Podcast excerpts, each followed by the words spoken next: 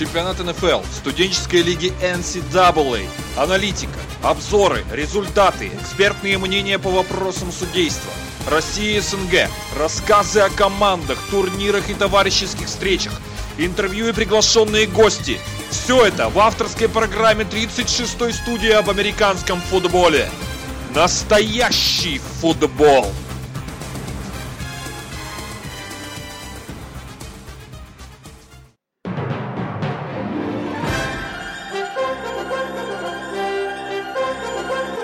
Диалог.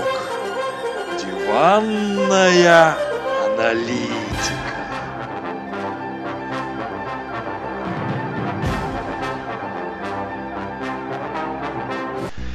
Так, доброго времени суток, уважаемые любители американского футбола. Продолжаем наш подкаст, точнее рубрику «Диалог», подкаст «Настоящий футбол», которая пока что этим летом одна у нас в этом подкасте.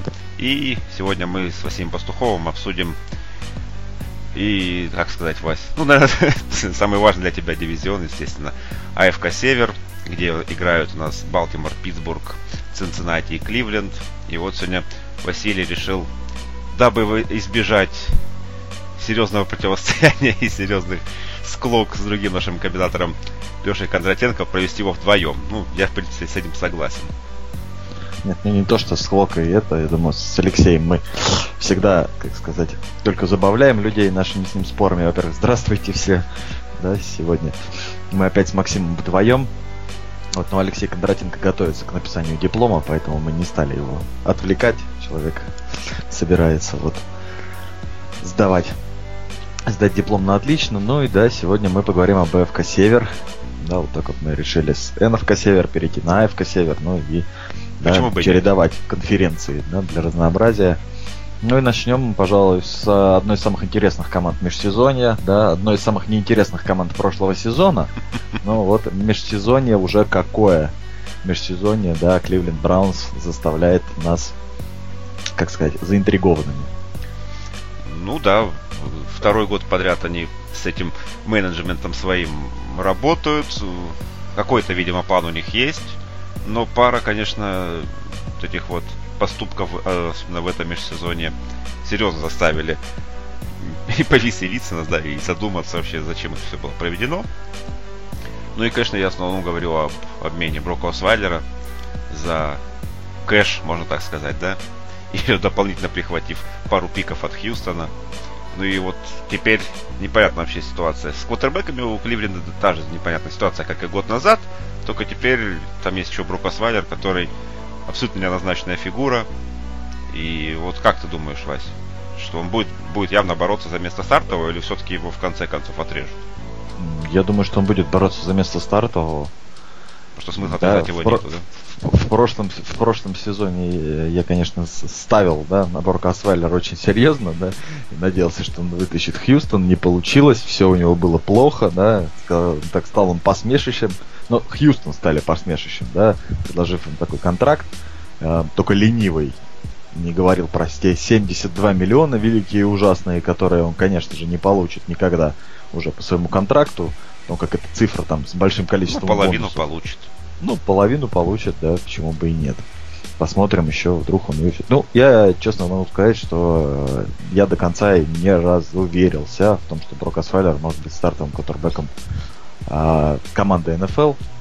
Вот. Тем более, что у Кливленд Браунс, ну, есть еще как минимум Коди Кеслер, который в прошлом году смотрелся очень-очень даже неплохо, пока его, как и практически всех квотербеков Кливленда, не постигла травма. Да, но вообще Кливленд серьезно усилил, во-первых, свою линию нападения, что являлось явной проблемой команды, потому что квотербеки постоянно были под давлением, и в такой игре невозможно что-то сделать, хоть будь ты хоть кем. Они подписали Джесси Треттера, они подписали Кевина Зейтлера, что очень серьезное вообще усиление для внутренней позиции лайнмена. Ну и у них остается Джо Томас, он лучший линейный последних многих десятка, наверное, лет. И так что линия вообще должна играть на новом уровне, и надеюсь, что она поможет хоть какому-то квотербеку приносить победы команде. Понятно, что это будет сделать все-таки сложно. Ну, во всяком случае, шанс квотербека, да, стоять там больше 1 секунды в конверте он будет в этом году, будем надеяться. То как на самом-то деле и последние несколько лет еще и с линией нападения были большие проблемы. Одно дело там, да, чехарда квотербеков, а другое дело, когда еще всю эту чехарду квотербеков там защищают. Ну да. Да, с горем напополам, и поэтому все это выливается и в травмы многочисленные, и в секи, и в какой-то балаган. Вот, поэтому будем надеяться, что именно с линии нападения, да, будет начинаться нападение Кливленд Браунс в следующем сезоне, там, да, не с принимающих, не с квотербека, не с задних бегущих, а именно вот с хорошей и добротной линии нападения, а там чем черт не шутит. Да, кроме этого, напомню, что если кто не знает, Роберта Гриффина они уволили, и пока что он без работы остается, так же, как еще один бегающий квотербек в этом сезоне. Подписали они Кенни Брита, ну, довольно-таки спорное подписание, учитывая те деньги, которые они ему дали. Явно этот ресивер... Ну, оно, знаешь, все равно, не, так скажу, не такое спорное, когда они подписывали, блин, человека, про которого я уже забыл даже, как зовут. Кого ты имеешь в виду? Супер ресивера Канзас Сити Чифс, которого там подписали тоже за какие-то бабки нереальные. А, ну да. Забыл, да. Я понял, вот, про кого. Да, все забыли зовут этого принимающего. Вот, некоторые, которые просто вообще в Кливленде, ну просто там проиграл конкуренцию всем, мне кажется, даже детям, которые бы туда приходили, бы проигрывал. Да, дали они контракт Джейми Коллинсу, естественно, который за полсезона стал лучшим защитником этой команды. Ну, тут я поспорил бы, но да, одним из лучших это точно. У них, в принципе, он по, ну, во всяком случае, по версии Pro Football Focus он был лучшим у них. Ну, мне больше Кристиан Киркси нравился в корпусе лайнбекеров. Человек, который, ну, да, это, но это лично мое, да. По мнению Pro Football Focus, это, естественно, люди там считают, сколько человек чихнул. Да, это называется статистическое и внешнее, да. Просто может так нравится, может так. Это... Эмоциональный, да, скажем так, выбор. Призрительных симпатий у Киркси. И второе неоднозначное, наверное, решение за это межсезонье по Кливленду, это то, что они отпустили Террелла Прайера. Он получил контракт на 1 год на 6 миллионов с Вашингтоном. Вот как ты думаешь, что неужели в Кливленд не мог дать ему этот контракт? Что почему они не решились идти с ним дальше? Они не верят? Ну, да дело, мне кажется, даже не в вере, а просто в отношении, когда ему дали шанс. Вот, и да, он провел там 1,5 сезона прекрасных, но начинать требовать, да, ставить какие-то свои условия, насколько я понял, которые он пытался, да, заломить там в Кливленде. Ну, я считаю, что как-то это... Да, хорошо, ладно, если ты так в себе уверен, но подпиши ты там, да, средний еще один контракт, даже на 1 год. Пожалуйста, докажи, что ты все-таки там, да, лучший ресивер этой команды, учитывая, что все-таки там и Кори Колман, да, должен в этом сезоне здоровым быть. Пожалуйста, выиграй борьбу. Нет, он сказал, что вот я хочу, вы мне должны и так далее. Хотя уж, по-моему, это Кливленд дал ему шанс вновь вернуться в НФЛ. В принципе, да. Ну, конечно, посмотрим этот год, как Прайер его проявит, если была ли это ошибка Кливленда, или все-таки они правильно и верно поступили. Да, ну, а может быть, как бы, знаешь, и верный поступок, да, если Террелл Прайер будет и блистать, но и у Кливленда все будет хорошо. Ну да, тоже. Как и наоборот. Да. Ну и провалится один. Недалеко до драфта они также еще от одного квотербека ветерана избавились. Это Джош Маккоун, человек-вертолет, как мы его прозвали за прошлый сезон. И прямо в день драфта они уволили Гарри Барниджа, своего тайтенда, в принципе основного, ну так как на драфте произвели более весомое приобретение. О драфте мы сейчас поговорим. Ну и как тебе вообще, в принципе... А, ну еще забыли мы, естественно, Джоэля Бетонио, да, который еще одного гарда, которого подписал Кливленд. В принципе, больше чем на 50% обновили они линию нападения. 3 новых человека у них будут играть в этом сезоне. Да, плюс лучший левый тэкл лиги. Да, и плюс, ну не знаю, кто у них там будет играть справа. Право. Да, тэкл. Там Акбей, да, вроде? Да. Возможно. Нет, Акбей. Акбей это... Да, это в Цинциннати, да. У них там был другой новичок. Это человек, которого, не помню, тоже кто-то признал худшим игроком нападения. Да, вот я просто как раз читал про него буквально на днях. Да. У них был другой новичок, который тоже недавно брали у Кливленда. Сейчас не помню, кто, как же его зовут. Куда его брали? Ну да ладно, это мы это. Как вообще оценишь, да, полностью все это межсезонье именно по свободным агентам для Кливленда? Да, ну, я ценю на 4, в принципе, да, как...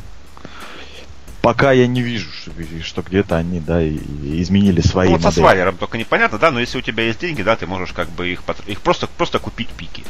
Почему бы и нет? Да, они как бы, да, купили пики, купили Освайлера, но опять-таки, да, Льюис, это человек, который занимался нападением в Бенгалс, да, то есть, может быть, он что-то там видит в Освайлере, ну, как бы сказать, потенциал в нем видит, да, не говорю, что он прям вот считает, что он Супермен, но насколько я понимаю, как бы там отслеживая, да, ситуацию в Кливленде, то что он вполне себе, да, конкурентоспособен и с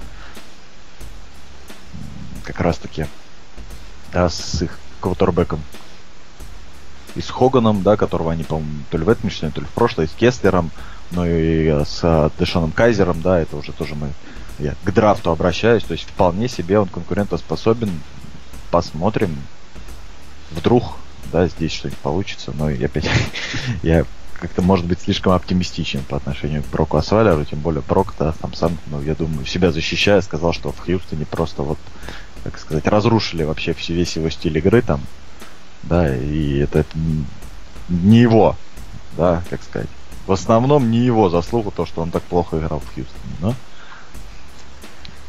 Ну, может быть, так. Ну, давай, ладно, перейдем к драфту тогда.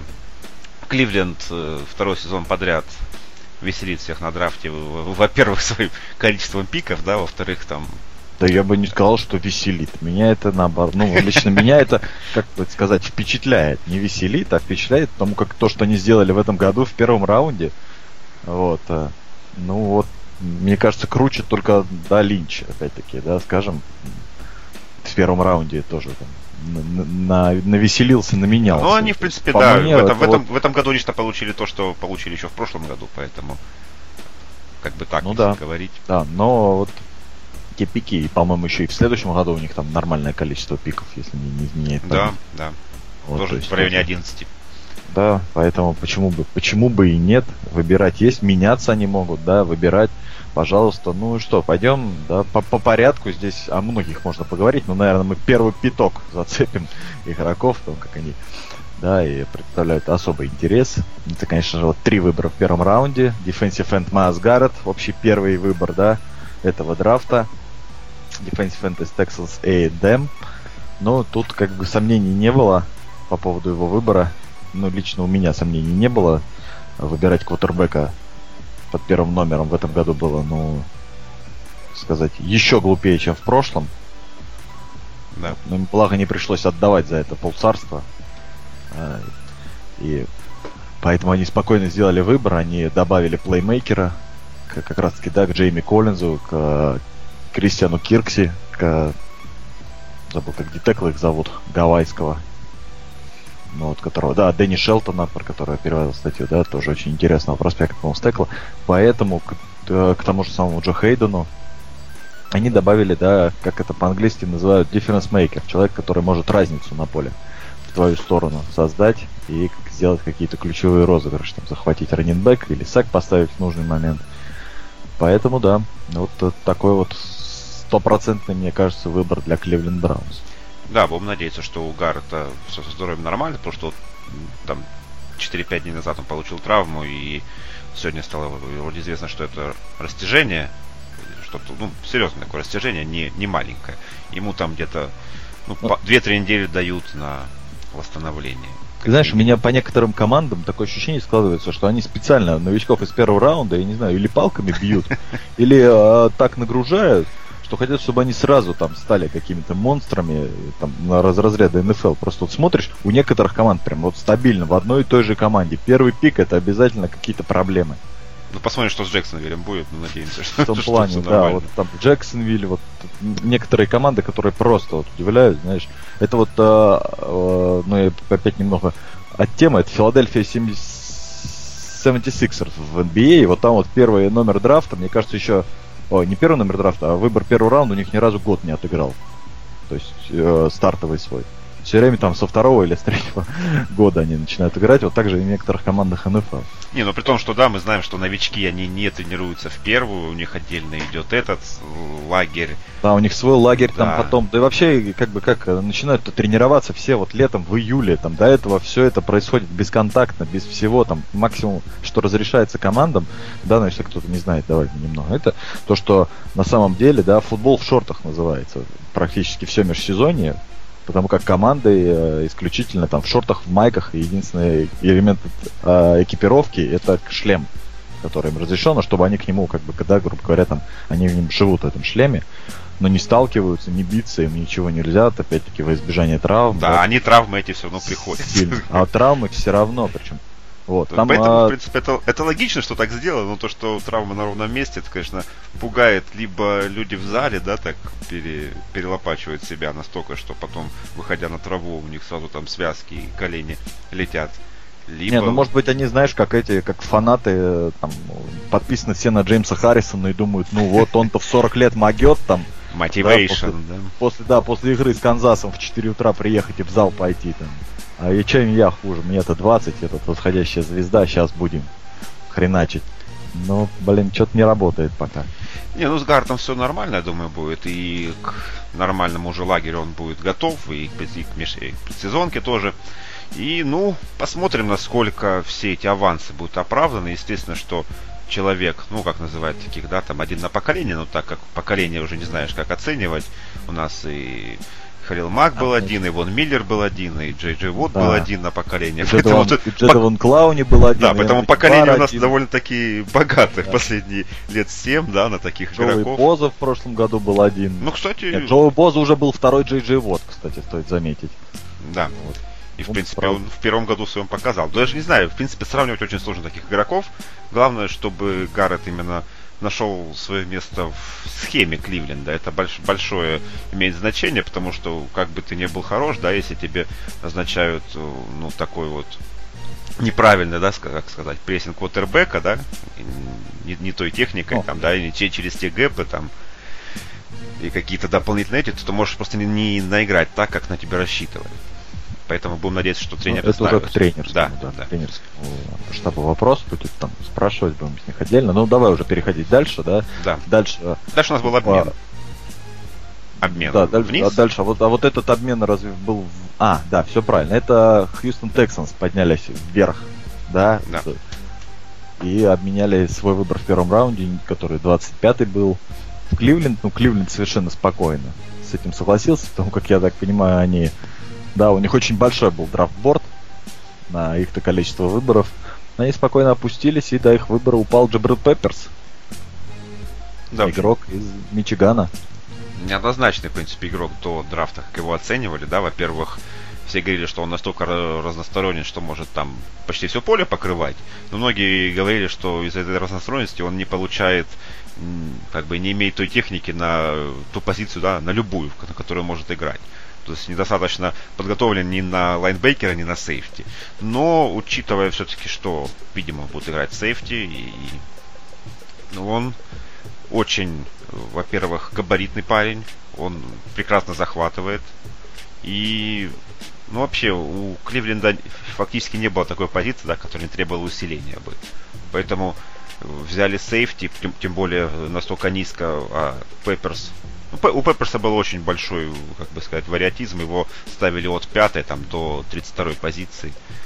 Да, ну Пепперс такой, да, на самом деле, отчасти прототип. Ну вот на НФЛ его сравнивают с Эриком Лэдлом, но мне кажется, он больше именно по своей такой вот сбитости, да, невысокого роста, сбитый, как раз таки напоминает Троя Поломалу. Как он... И вот много функциональности, да, человек, который может играть, ну, да, от лайнбекера, там, от эдж-рашера какого-то, ну, грубо говоря, да, очень легкого, быстрого, до сейфти, который вполне себе, да, там дальние зоны готов прикрывать и также хорош против выноса.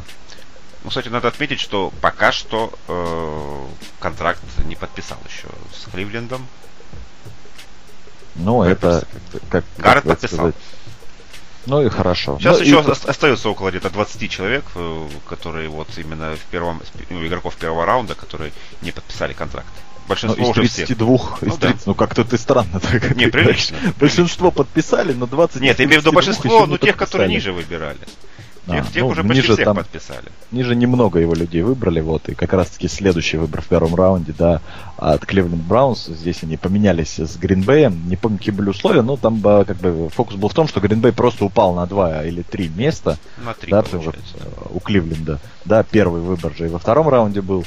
Поэтому Гринбей для их игрока не особо было важно, а вот Кливленда захотели забрать себе Дэвида Джоку, который оказался свободен, и под общим 29-м номером, да, в первом раунде Кливленд Браунс выбрали Дэвида Джоку, тайтенда из Майами, которого, вот, да, в результате чего и был уволен Гарри Барнидж.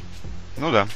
Добавили оружие в нападение, такое серьезное, молодое, и, потому что как Дэвид Джоку именно как ловящий тайтенд пришел в лигу, да, как человек такой атлетичный, очень быстрый, подвижный, да. Посмотрим, сможет ли он добавить в мощи нападения. Но вот он контракт уже подписал, насколько я знаю, да, еще, по-моему, на прошлой неделе. Ну, Джоку я бы, не знаю, громогласно, вот именно по стилистике такой и по, даже не знаю, может быть, по характеристикам, мне чем-то напоминает Гонсалеса, бывшего тайтенда Атланты, который... Ну, мы знаем, да, всю его карьеру, Тони. Да, и Канзас, вот примерно почему-то мне, вот он именно, хотя он чернокожий, полностью Дэвид Джоку, но именно по фактуре и по вот стилю его ловли, вот чем-то для меня не схожи. Будем надеяться, что у Джоку, ну, хотя бы в половину такая карьера будет, как у Тони. И, ну, во всяком случае, что он начнет помогать с первого же сезона своей команде. Потому что, ну, таким квотербэкам любая помощь нужна, и такая большая цель, что в Red Zone, что, в принципе, на коротких передачах она всегда важна. Да, ты знаешь, вот, ну, будем надеяться, конечно, что Дэвид Джоку, да, я с тобой абсолютно согласен, все у него получится. Кливленд Браунс, да, пара пол карьеры, конечно, Тони Гонсалеса. Тут вопрос, какая половина, которая в Канзасе или в Атланте.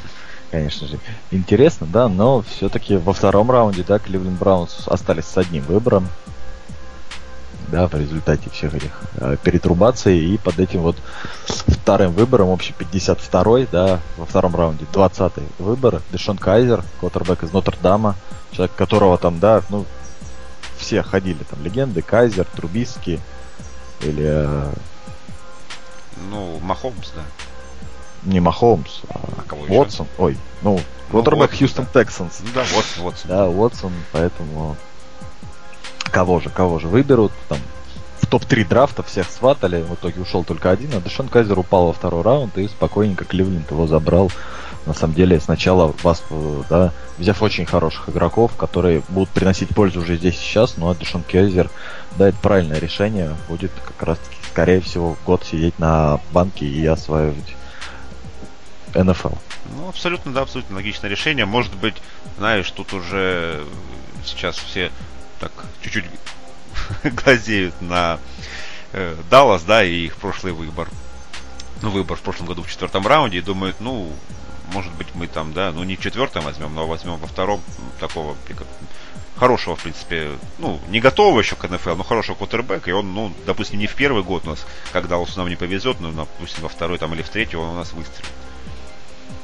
Хотя вот, например, как если взять Jets, да, то у них совсем все не выстреливает и совсем ничего не играет. Холостые патроны на всех квотербеков, да, тратят.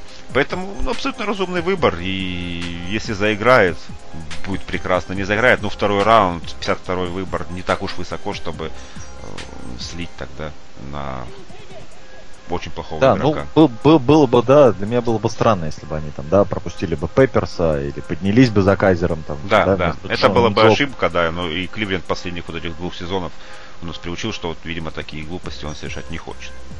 Да, ну, то, что все глупости, если будут совершаться, то уже там тренерским штабом. Потому как нет, ну, на самом деле менеджмент команды, да, ну, как я вижу, да, то есть у него какая-то стратегия, да, и видно, что собираются очень талантливые игроки, есть большое количество денег в Кливленде, по-моему, и после этого межсезонья там у них, ну, может быть, в половину уменьшился, это значит, где-то там еще полтинник под кепкой останется на следующем межсезонье. честно, вот надо посмотреть их. Ну, да? Примерно, да, что-то такое было. Потому как они не стали, не тратили там прям, да, с сумасшедшими глазами на всех свободных агентов, там, которые только можно, сделали вот подписания, которые были необходимы. Ну, 60 миллионов у них сейчас осталось. Ну, вот 60. Это для 51 игрока, я имею в виду. Это после уже, когда последний ростер сделают, примерно вот так вот у них будет что-то в районе 55-60, наверное, миллионов. Ну, вот, то есть, прибавьте еще в следующем году вырастет кепка на немножечко. То есть, вот в следующем году на подписание, на переподписание, да, на подписание, пожалуйста, около там 65-60 миллионов. Вот, умея уже, да, столько талантов в своей команде. Да, так что, ну и я не знаю, вот будем мы дальше там углубляться. Ну давай, да, дальше. Пятый, давай все-таки вот пятого человека и назовем. С тобой. Так, ну это у нас был третий раунд, это был defensive tackle Ларри Огунджоби. Кроме этого, они у нас еще подписали раннинбека Мэтта Дейса, кикера в седьмом раунде Зейна Гонсалеса, кстати, не самого плохого кикера.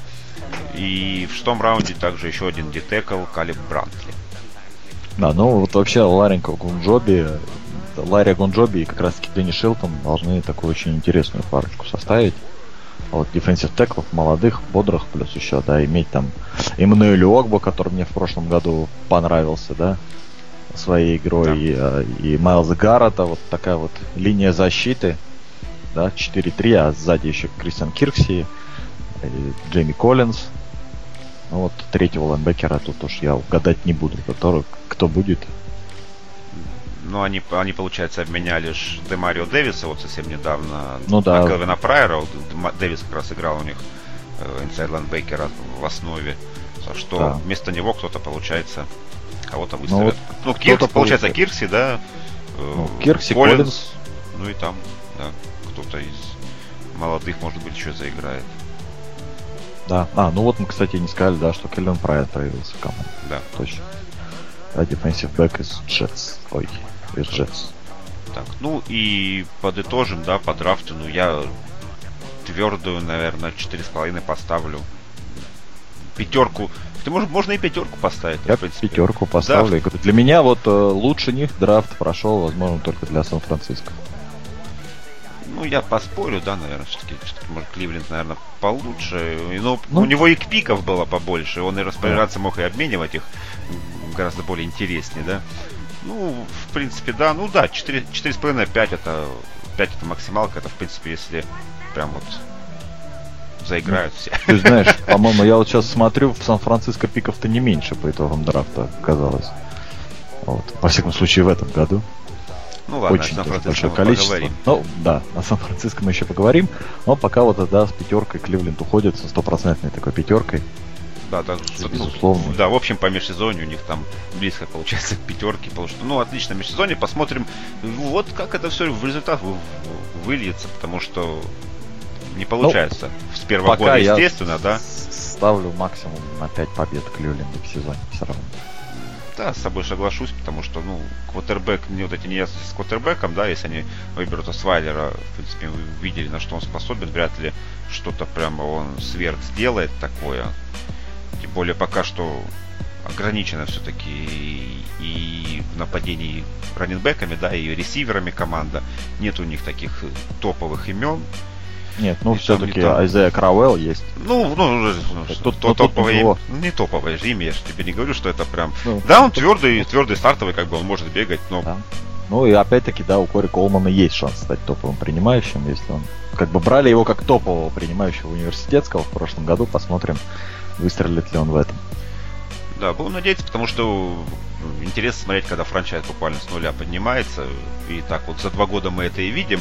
Конечно, за 2 года сложно создать именно вот такую боеспособную команду. Это получалось там у единиц, наверное, да, за всю историю, чтобы с нуля за 2 года. Обычно хотя бы 3-4 нужно сезона и 3-4 драфта.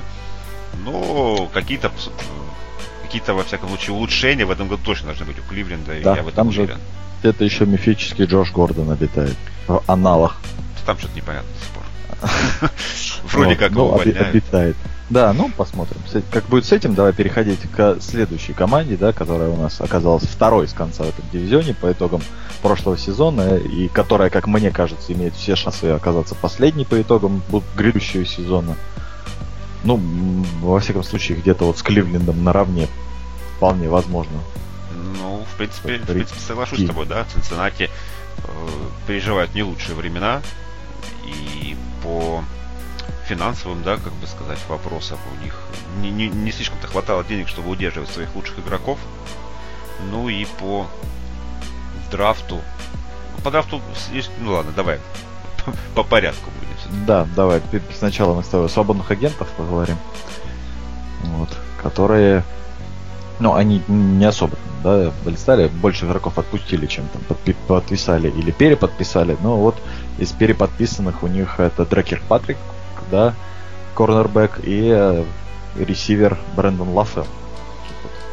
Знаменитых, да, которые на слуху в лиге. Ну и еще Эрик Уинстон, тэкл, о котором я, честно, ничего не знаю, хотя 10 сезонов он уже в лиге отыграл.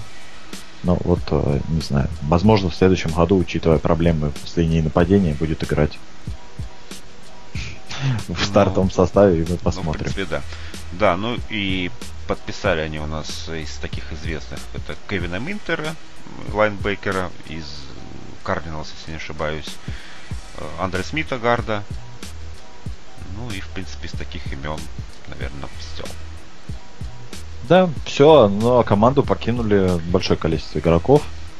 Да, там, ну, и как Дамата Пека, да, и... Да, Дамата Пека и Эндрю Уитфорд. Их левый тэкл.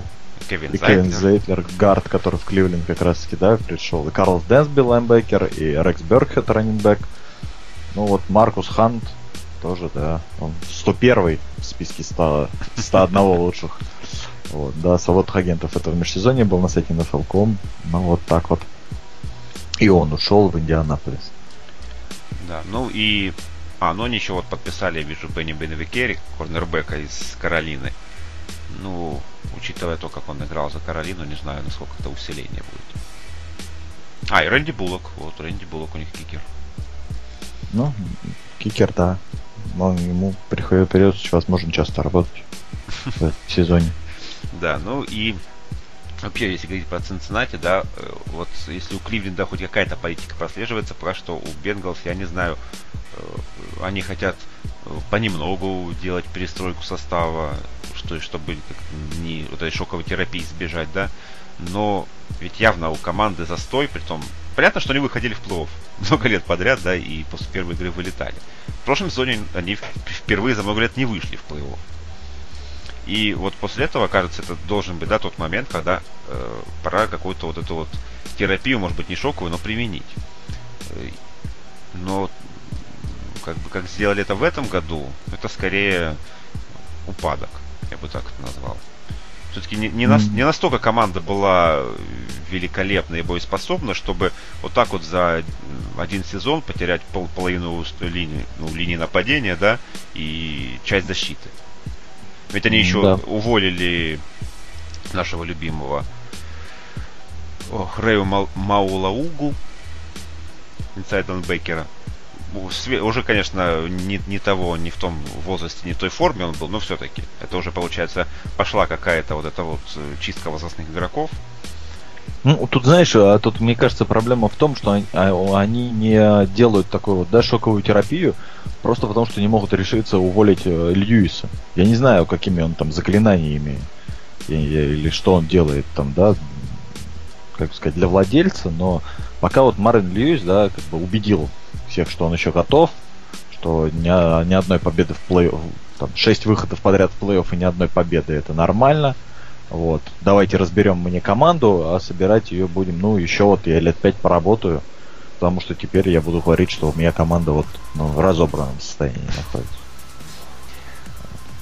Ну, может быть и так, да. В принципе, я согласен, что Марвин Льюис одна из причин такого застоя в Цинциннати. И не Энди Далтон явно тому виной. Но что ждет Цинциннати в этом сезоне, сложно предугадать. Ты говоришь, что последнее место, в принципе, возможно и то, и то. Возможно, опять очередная борьба за плей-офф, возможно, полный провал. Это уже все будет зависеть от, наверное, игры вот именно плеймейкеров, то есть того же, прошу прощения, того же Эйджей Грина, того же Энди Далтона, ну, игры защиты. Поэтому посмотрим. И очень неоднозначно к этой команде вообще, в принципе, я отношусь все время то, что я увлекаюсь НФЛ, потому что я до сих пор не могу понять их. И вот эти вот 6 лет, да, и выхода в плей-офф, они никак не влияют на мое то же самое отношение.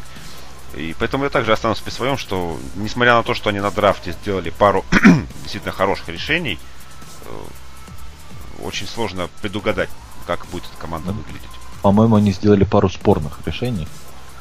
Вот. Возможно, это у нас с тобой разные. Возможно, об одних и тех же. Вот. Но об этом мы давай сейчас и поговорим. Ну, за свободные агенты я не знаю, как то, что поставить. 3-2 с минусом. 2,5 поставлю, наверное, потому что, ну, плохо все. Денег было, естественно, не столько, сколько у Кливленда, но какие-то все-таки хотя бы замены более опытными игроками тех игроков, которые уходили, необходимы были. Сейчас вот посмотрю, 20 миллионов свободных денег осталось у Бенгалс. Ну вот это как бы на драфт у них, или на что? На следующий год, видимо. Возможно. Они начали как Кливленд копить, да, у Кливленда вот последние же несколько лет они вообще никого не подписывают. Ну, НФЛ у нас живет не одним годом, поэтому стараются как-то, может быть, на будущее еще заглядывать. Так, ну давай к драфту. Тут, наверное, первый три пика тоже обсудим. Ну, давай, в принципе, 4. Четвертый интересный, но вот он, ну, отчасти, в принципе, для четвертого раунда нормальный пик. Но, как по мне, так первые два пика вот как раз таки спорные для них. Ну, я первый сказал бы, это спорный, да, второй мне нравится. Потому что мне нравится Джо Миксон, да, и не нравится вся эта история вокруг него, которая была. Хорошо, давай не будем интриговать, потому что мы это говорим. Первый, второй. Да, ну там Джон Росс, да, и Джо Миксон. Да, Джон Росс все-таки человек, да, ракета, обладатель. Человек, который лишился острова. Как бы странно это ни звучало. Да, я не помню, кто. Nike предлагал, да? Или наоборот, или Adidas. Я уже Nike предлагал остров тому, кто побьет. Да, 4.24 на 40 ярдах. Джон Росс пробежал 4.22, но пробежал он эту дистанцию в бутсах Adidas. Да, и поэтому никакого острова он не получит.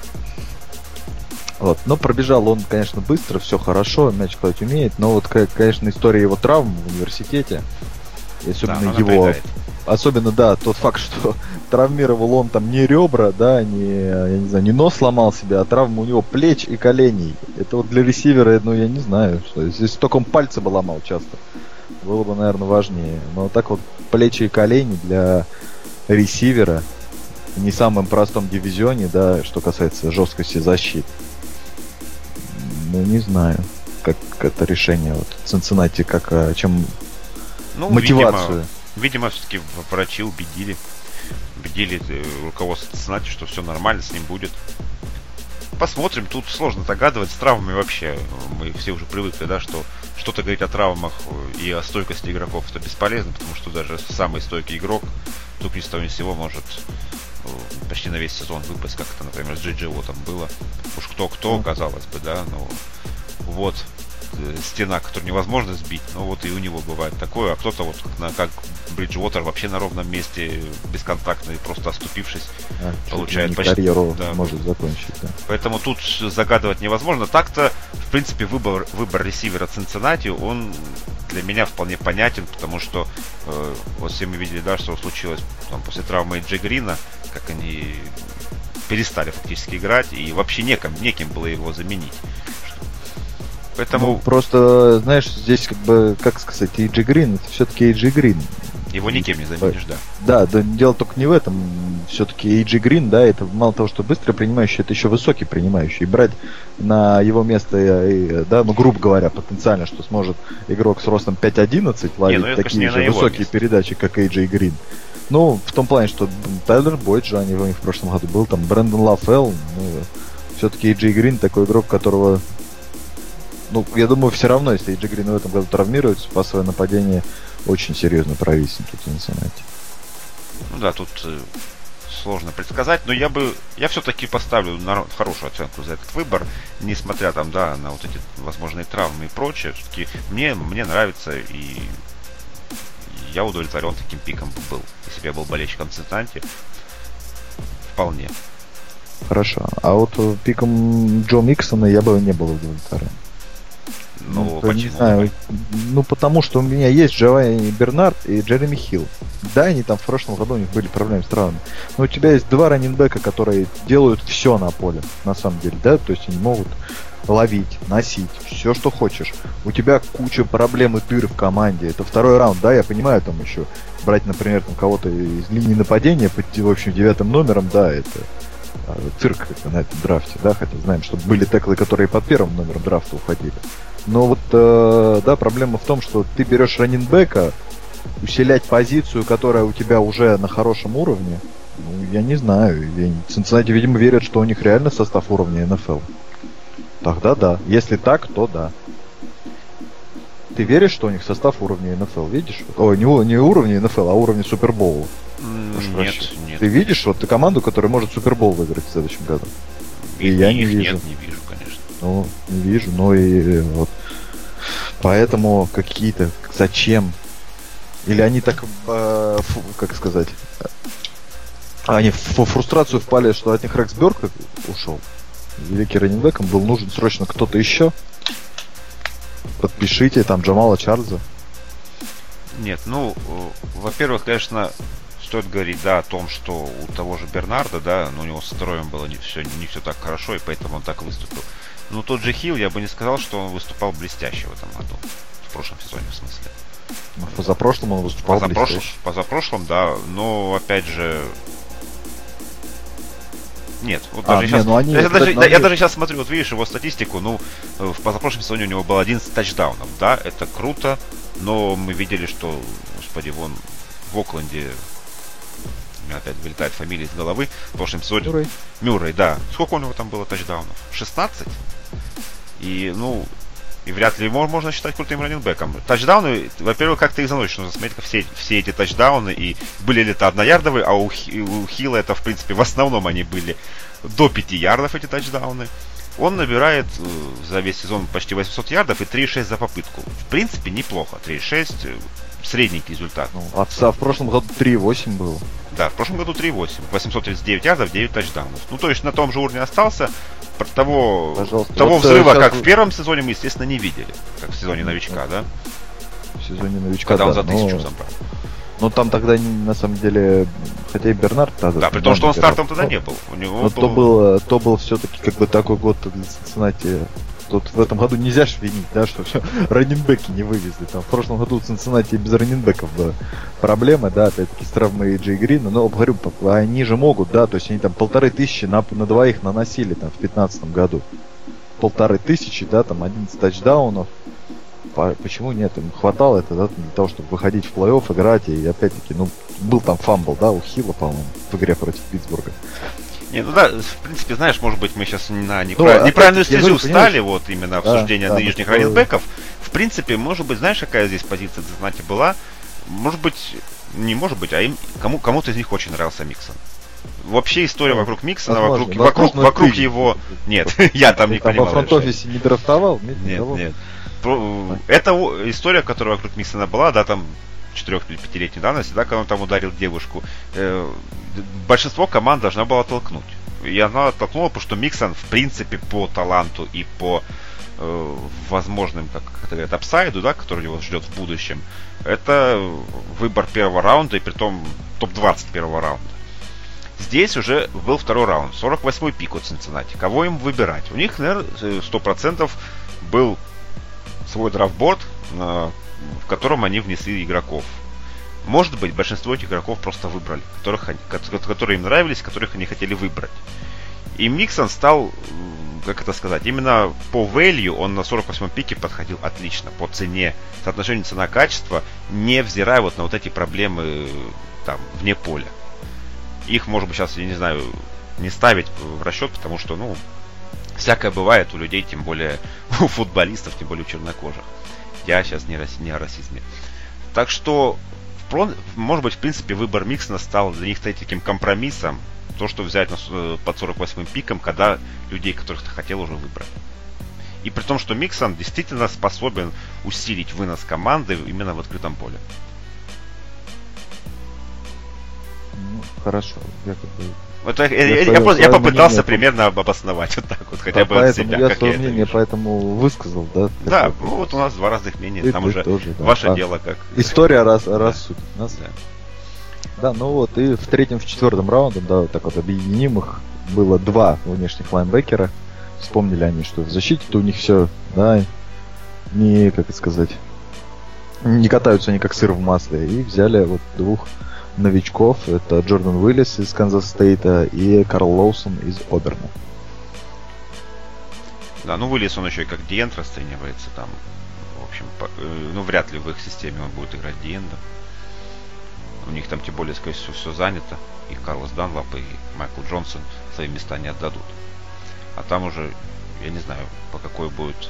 Ну, возможно, почему-то, знаешь, как для начала, как игрок ротации, все-таки ну, Майкл да. Джонсон уже 10-й сезон, да, там, да, Карлос Данлап-то еще. Хотя тоже уже, да, 9-й ну, да, сезон.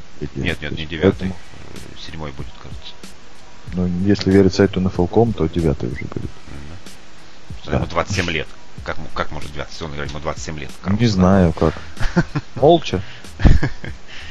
Берет и играет. 2010 года пик. Что там НФЛ употребляет? Ну, значит, 8-й будет. Я, знаешь, немного, я все время путаю. Когда какой сейчас год? Нет, не какой сейчас год, а когда на разных сайтах просто experience пишут, знаешь, где-то пишут, как это сказать, уже прошедшие, а где-то считают то, что вот сейчас 2017 год, это значит, у него ну, этот да. год уже в активе. То есть, ну, хорошо, 8-й год. Да, ну, опытные ребята, в принципе, я не думаю, что они сейчас будут сдавать, но так как игроков ротации, в принципе, да, и Уиллиса, и Лоусона можно использовать. Тем более, они там взяли еще и дальше, в 4-м раунде, еще Дитекла. Они тоже, кстати, задорвали кикера, но в 5-м раунде. Это... Там, ну, тоже там, позиция, там поподобно, конечно. Я бы сказал, да? Куда, так как там, куда, конечно, никто не сделает. Но... Ну, да. Ну в 6-м раунде еще одного раннинбека они взяли. Ну, Брэндона Уилсона, я понять не имею, кто это. Ну, из Хьюстона. Вот раннинбеками они затарились, я не знаю, может быть, они будут играть вынос нон-стоп, им нужен, знаешь, такой хард просто. Вот играем вынос. 4-й даун, вынос. Ну, посмотрим, как они будут использовать. Ну, теперь Даймонд могут играть спокойно. Да, да. Упакованный по полной. Пусть играет. Да, ну чем бы дитё не тешил. Да, за драфт я поставлю, наверное, все-таки, наверное, 3.5, где-то так, потому что, ну, неоднозначно и, честно говоря, перспективы туманные. Ну, со всеми проблемами, давайте скажем так, выбрали двух ресиверов из первых 5 пиков. Да, из общего количества выбрали двух раннинбеков. Ну, как для меня лично, да, не самая горячая позиция. Но двух выбрали кикера в 5-м раунде. Тоже привет. Да, троечка, поэтому... наверное. Все-таки. Ну, да. Пусть будет так. Ну и как перспектива, да, все-таки вот лично для меня это вот борьба там за 3-ю, 4-ю строчку в дивизионе. Ну, скорее всего, да, соглашусь, потому что видя, как играет, да, Питтсбург, который не сильно теряет в игроках, ну, да, и в межсезонье, да. И все-таки, видя, как Балтимор играет в защите, в той же, я честно не верю в Цинциннати в этом году. Потому что ну, нету предпосылок вот сильно в них верить. Что-то вот подобие прошлого сезона будет, вот эти 6-10 там. 5-11, ну, вот, да. Что-то такое, мне кажется, примерно так. Да, абсолютно с тобой соглашусь. Ну что ж, да, как раз таки вот упомянул-то Балтимор Рейвенс. Переходим мы к ним. Команда, про которую я сегодня, так как отсутствует Алексей Кондратенко, не буду говорить, да, там, свое отношение к ним. Да, специальных уколов. Да. Да, ну, некого ж подкалывать. Да. Я надеюсь, мы там как бы подготовим специальный проект к сезону, но не будем, это будет сюрприз. Вот, давай поговорим о Балтимор Рейвенс, да, об их межсезонье. У них тоже были много потерь, и несколько приобретений интересных. Ну и, значит, переподписаний, да, начнем как обычно. Это они переподписали своего ветерана фри-сейфти Лазариуса Веба и подписали, да, очень большой контракт. Дали, по-моему, чуть ли не самый большой для текла Брэндону Уильямсу. Но он действительно, да, заслужил эти деньги, и понятно было, что Балтимору этот игрок необходим, он является одним из системообразующих игроков как раз таки вот этой защиты Балтимор Рейвенс.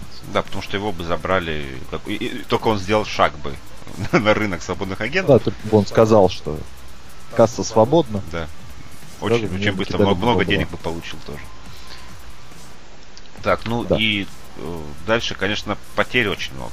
Начнем, да, с неожиданных позиций. Это Кайла Ющика они потеряли. Фулбэк, который очень хороший контракт получил в Сан-Франциско. Даже чуть-чуть переплатили ему 49ers. Но много потому, что, наверное, у Шенахана к фулбэкам свое отношение, да, и видит он их по-другому. Но Ющик это был лучший фулбэк прошлого сезона. Несмотря на то, что такая позиция, да, как бы она не сильно впечатляет многих, но по работе на блоке и по самому блоку, и по защите квотербека, ну, по всем параметрам Ющик просто великолепен. И серьезная потеря для Балтимора. Ну, Ющик такой, да, как это сказать, редкий кадр. Мало-то и то осталось, да, фулбэк? Ну, это как Джон Кун, да, примерно, только лучше блокирующий Джон Кун и моложе, да. Так, ну потеряли они также Шариса Райта, корнербека, который ушел в Баффало, Владимира Дукаси, гарда, туда же он направился в Биллс. Совсем недавно Элвис Дамервиль, которого они уволили, подписал в Сан-Франциско контракт. Ну, а Алексей Кондратенко там не сильно расстраивается, так все эти игроки. Да, из одной его любимой команды переходит в другую любимую команду. Там. Так, ну и по усилением, наверное, ну, скажем... подожди, еще потеряли все-таки Никамара Эйкина, да, ушел в Индианаполис. Рики Вагнера, естественно. Да, Рики Вагнера, текла, Лоренса Гая в Нью-Ингланд, который ушел, да, ну и еще бы я отметил Джереми Зуту. Все-таки центр, да, тоже опытный. Пока еще, по-моему, ни с кем не подписался, но... Не, почему? Его же обменяли в Сан-Франциско. Там точно, тоже на отправили. Ну, опять-таки, да, это вот Алексей Кондратенко лоббирует, мне кажется. Камара Эйкина мы сказали, да? Да, Комарыкин в Индианаполисе. Ну и Деннис Питта, который, я так понимаю, собирается завершить карьеру, если еще не завершил. Вот я уже не помню, было официальное от него заявление или нет. Ну, это было бы странно, я тебе так скажу. Если человек после третьей травмы бедра его не выгонят из команды, я бы просто был... Не, он завершал, он вообще хотел карьеру завершить просто. Нет, вот он неважно, что он хотел играть. После третьей травмы, я имею в виду то, что руководство команды сделало правильно. На третий раз уже сделали правильные выводы и отправили его там, я не знаю, лечиться куда-нибудь в этот для инвалидов какое-нибудь помещение, но просто человек уже, ну явно НФЛ не его, это, конечно, возможно и потеря, это потому как Питт был хорошим тайтендом, да, добротным, когда был здоров. Да, ну травмы все это нивелировали, к сожалению. Да. Ну и да, ты три таких громких приобретения совершил Балтимор, ну достаточно громких, да, на уровне этот корнербэк Брэндон Карр, опытный из Далласа, это стронг сейфти, да, Тони Джефферсон из Аризоны, вот это вот прям очень хороший, да, молодой. Связочка вообще с Ведлом будет шикарная. Огонь, да, будет. И раннинбэк Дэнни Вудхед, человек мистер третий даун, да, там, хочешь вынесет, хочешь поймает. Все что угодно, такой тоже вот уже многоопытный. Которому тоже не хватает здоровья все-таки. Ну, да, знаешь, мне кажется, после Chargers, учитывая, что он там пару сезонов был стартовым раннинбэком с его-то габаритами, на самом деле, да, это раннинбэк на третий даун. Он не должен носить там мячик по 20 попыток за игру. Он должен там выходить и делать розыгрыши своими быстрыми ногами, да, своим маленьким этим. А то, что, конечно, его там попортили в Chargers. Но посмотрим, как он будет в Балтиморе. Ну, сейчас непонятно там как. Терренс Вест, он же еще в команде, насколько я помню, да? Вроде никуда не делся. Где именно? Да, он тендер получил, да, все, в Балтиморе. Все, нашел я его.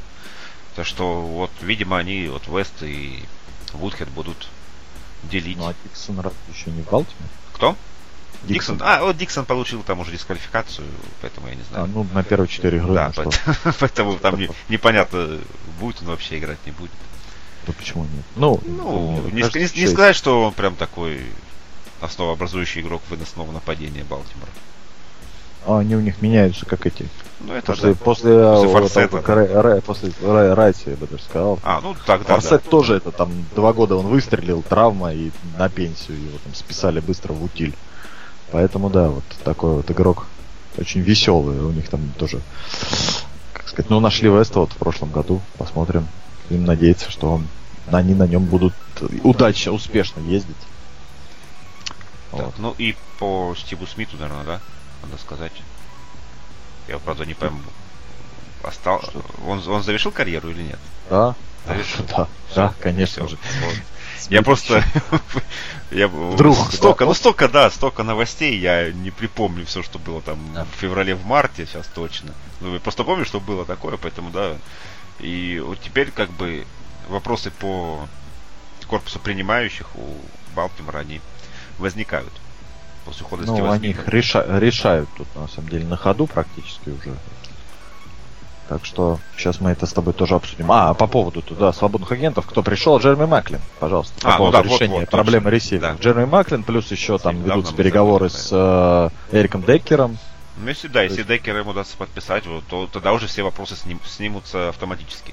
Маклин, не сказать, что прям такое супер предупреждение. Но, может быть, действительно, после Филадельфии он в Чифс просто не... Мы знаем, как играет Чифс, да. И там понятно, что там блеснуть очень сложно, если ты там не раннинбэк, который еще и ловит мячи. Поэтому посмотрим, как у него сложится с Флака. Если он будет бегать по центру, Маклин, вот прям по центру поля, между этими отметками, то будет ловить все передачи Флака. Я потому что я смотрел как раз Джо Флака, лучший и максимальный рейтинг среди всех квотербэков лиги имеет, когда бросает просто по центру. Да. Так что, в принципе, межсезонье довольно-таки неоднозначно. Я бы сказал, что потерь больше, чем приобретений. И не закрыли они именно в межсезонье те дыры. Понятно, что посредством драфта также укрепляется Балтимор, наверное, больше, чем половину. Чем половину своего состава все-таки старается всегда менеджмент Балтимора укрепить с помощью драфта. Ну, ты знаешь, я как бы... ты просто говоришь межсезонье, ты имеешь в виду рынок свободных агентов. Просто мне кажется, что... Я не буду ставить оценки сейчас за драфты из свободных агентов, поставлю потом за итоговую, работу. Но как мне кажется, именно работа в межсезонье общая у них очень хорошая, там 4 с плюсом, я бы им поставил, сразу скажу сейчас, поговорим про драфт отдельно, про игроков, но то, что они сделали, команда очень симпатично должна будет выглядеть в следующем году и навяжет, серьезную конкуренцию победителю, то есть Питтсбургу будет тяжело защитить Север, титул чемпионов Севера в следующем году. В принципе, По общей оценке, с тобой соглашусь. Единственное, что свободные агенты, они чуть-чуть перевесили уходы. У них тоже там и не особо много денег в Балтиморе. Я считаю, что воспользовались они ими, учитывая тот контракт, который получил их ноустекл, Брэндон Уильямс. Меня больше всего смущает потеря Рики Вагнера. И в принципе вообще всего половины линии нападения. Как они будут справляться без 3 стартовых игроков? Посмотрим. При том, что они фактически... Без каких, какие еще игроки? Дукаси у них ушел, Зута у них ушел. В принципе, это были... Дукаси был стартовым игроком? Но в половине игр сезона точно. Я просто сейчас... здесь был Алексей проходился как человек, который... у них есть, во-первых, Ронни Стэнли, у них же есть... Стэнли играл, естественно, он играл левым теклом. Поэтому вот это вопрос. Потому что никаких приобретений на драфте по... линии нападения они фактически не сделали. Там кто у нас был только? Были два гарда, в 4-5 раунде. В принципе, 4-5 раунд только смущают, а так. Позицию-то закроют на глубину, но опыта не достает. Посмотрим, как вообще, как сказать, проблемы с линией у Балтимора давно уже не возникали, с линией нападения. Возможно, они как-то видят решение этой проблемы. За 2 года потерять 2 лучших линейных, двух, как сказать, топовых, линейных нападения и Вагнера, и в прошлом году в Окленд уходил. Да, текл. Там был Стэнли у них, поэтому они попрощались. Чтобы не грузить платежку. Платежка, конечно, она бьет по многим командам, и многие игроки из-за этого и уходят, этим сложно заменить просто будет Балтимор, я думаю, за 2 года таких игроков. Знаешь, этим и прекрасен НФЛ, что там не получится, как в НБА. Там нельзя просто так делать. Нельзя взять Кевина Дюранта просто так, да? Да. Ну, не просто так, да. Просто. Как бы перегружать платеж, куда ты будешь платить, там, да, еще бабки сверху, там, налог на роскошь так называемый, но у тебя не получится все-таки, да, создать команду, которая будет, которая, да, гарантированно даст тебе результат. Ну вот, хотя вот у Патриотс, конечно, получается. Но о них мы тоже поговорим потом. Да. Ну что ж, да, к драфту, да, к драфту, в принципе, да, для Балтимора драфт прошел без особых потрясений, все спокойно. Они не особо, да, как и как раз таки Питтсбург Стиллерс, там, любители совершать громкие какие-то обмены, какие-то устраивать, да, в какие-то авантюры ввязываться, спокойно выбирают игроков, да, под своими номерами. И, ну, и снова быть, ориентируются на защиту. Да, какие-то нижние пики, да, вот здесь вот, кроме двух гардов, о которых мы сказали, да, из 7 выборов больше игроков нападения не выбиралось. Выбирались исключительно защитники, да, и, ну, и начнем по порядку. Это Марлон Хамфри, корнербэк из Алабамы. Ну, вот как ты считаешь, под 16 номером правильно ли выбор они сделали, да? Вообще драфт был очень богат на корнербэков и сейфти в этом году. Ну, в принципе, зная и видя, да, как играют и вообще кто у них на позициях корнербэков, в принципе, там Джимми Смит, да, и новичок Тейвон Янг. Ну, теперь новичок Тейвон Янг уже не новичок, сломался, да, на сезон. Да, нет, поэтому выбор, тем более Хамфри, тем более под 16 мне очень нравится. Тем более, что я знаю, что Джон Харбо там, ну, он очень-очень-очень восторгался Хамфри. Очень нравился ему этот игрок. Ну и вообще и в Алабаме сложно не проявить себя, да, и не сделаться заметным. Поэтому он рассматривался, как ты сказал, на богатом драфте на корнербэков. Он был в топ-3. Так он, в принципе, и ушел. Поэтому я не вижу здесь никаких проблем. И абсолютно адекватный пик за адекватную цену. Прекрасный талант получили к себе в секондаре. Да, ну вот следующим был человек, о котором я, честно, как-то вообще пропускал его в подготовке к драфту, поэтому ничего не могу сказать о нем какого конкретно. Это Тайвис Боузер, да, из того же университета Хьюстона, вот, да, о котором, я думаю, немногие слышали, что за университет-то вообще такой. Но вот, пожалуйста, второй раунд, общий 47-й пик. Ну, возможно, тут Максим сейчас нам расскажет. Нет, побольше. Тут я тоже, да, я Хьюстона очень мало уделял внимания в прошлом году, поэтому много сказать не смогу. Но, в принципе, именно по позиции, да, лайнбекера, учитывая возраст там Сакса, да, уход Даммервилля и прочее, отличный пик, который закрывает именно проблемную позицию. И если не выбрали именно его, значит тут так приглянулся именно Боузер. Именно под 47 номером. Поэтому вот именно по позиции никаких вообще вопросов нету. По игроку, честно говоря, ничего не могу сказать. Да, ну и следующие два, на самом деле, у меня тоже вопросов не вызывали. По сути дела, да, секондари укрепилась, да, и вот в коробку, да, которая потеряет Сакс, все-таки тоже уже не мальчик, да, пусть хоть и является одним из лучших аутсайд ламбекеров, да, и рашеров даже, наверное, таких. Но вот Крис Вормли, дефенсив энд из Мичигана, и Ти Уильямс из той же Алабамы, две очень хорошие, да, защитные программы. Да, Уильямс шикарен. Для третьего раунда выбор Уильямса вообще шикарен просто. Да, плюс еще, я говорю, по Крису Уормли, я думаю, там получил такой отчет от брата он. Да, по поводу этого, как его использовать. Ну, я думаю, там, за семейным ужином они поговорили. И вполне себе Харбо тоже этот выбор устроил. Поэтому вот, да, Хамфри, Баусер, Уормли и Уильямс очень-очень серьезные приобретения в первых 3 раундах драфта, которые, да, заставляет вот как раз таки меня лично сказать, что, ну, все позиции, да, проблемные, по большому счету, закрыли. Да, у них после драфта оставались вопросы по принимающим, но вот Джереми Маклин и переговоры, да, с Эриком Деккером. Даже если не подпишут, то, в принципе, Маклин, Волос и новичок их, да, прошлого. Да. Не прошлого, позапрошлого. Баршет Перриман, да, тоже, в принципе, должны составить неплохое трио ресиверов. Единственное, конечно, расстроен был, когда узнал, что Эйкин ушел из команды. Нравился мне этот принимающий. Вот. Ну, теперь будем видеть его в Индианаполисе. Но у них и остался еще, да, по-моему, какой-то вот человек, вот он, да, с итальянской почему-то на фамилии. Все. Майкл Кампанаро, да. Он, кстати, что, как раз тоже тендер подписал на этот год. Ну, вот, посмотрим, что будет, конечно. Что будет с Балтимором, поэтому поставлю им оценку вот 4 с плюсом. И, конечно же, как прогноз, Ну, вполне себе борьба за первую строчку в дивизионе. Да, постарался абстрагироваться все-таки от своих чувств в Балтимор Рейвенс, и, объективно говоря, да, конкуренцию они смогут составить серьезно. Ну, кстати, мы сегодня про календарь ни разу не упомянули, да?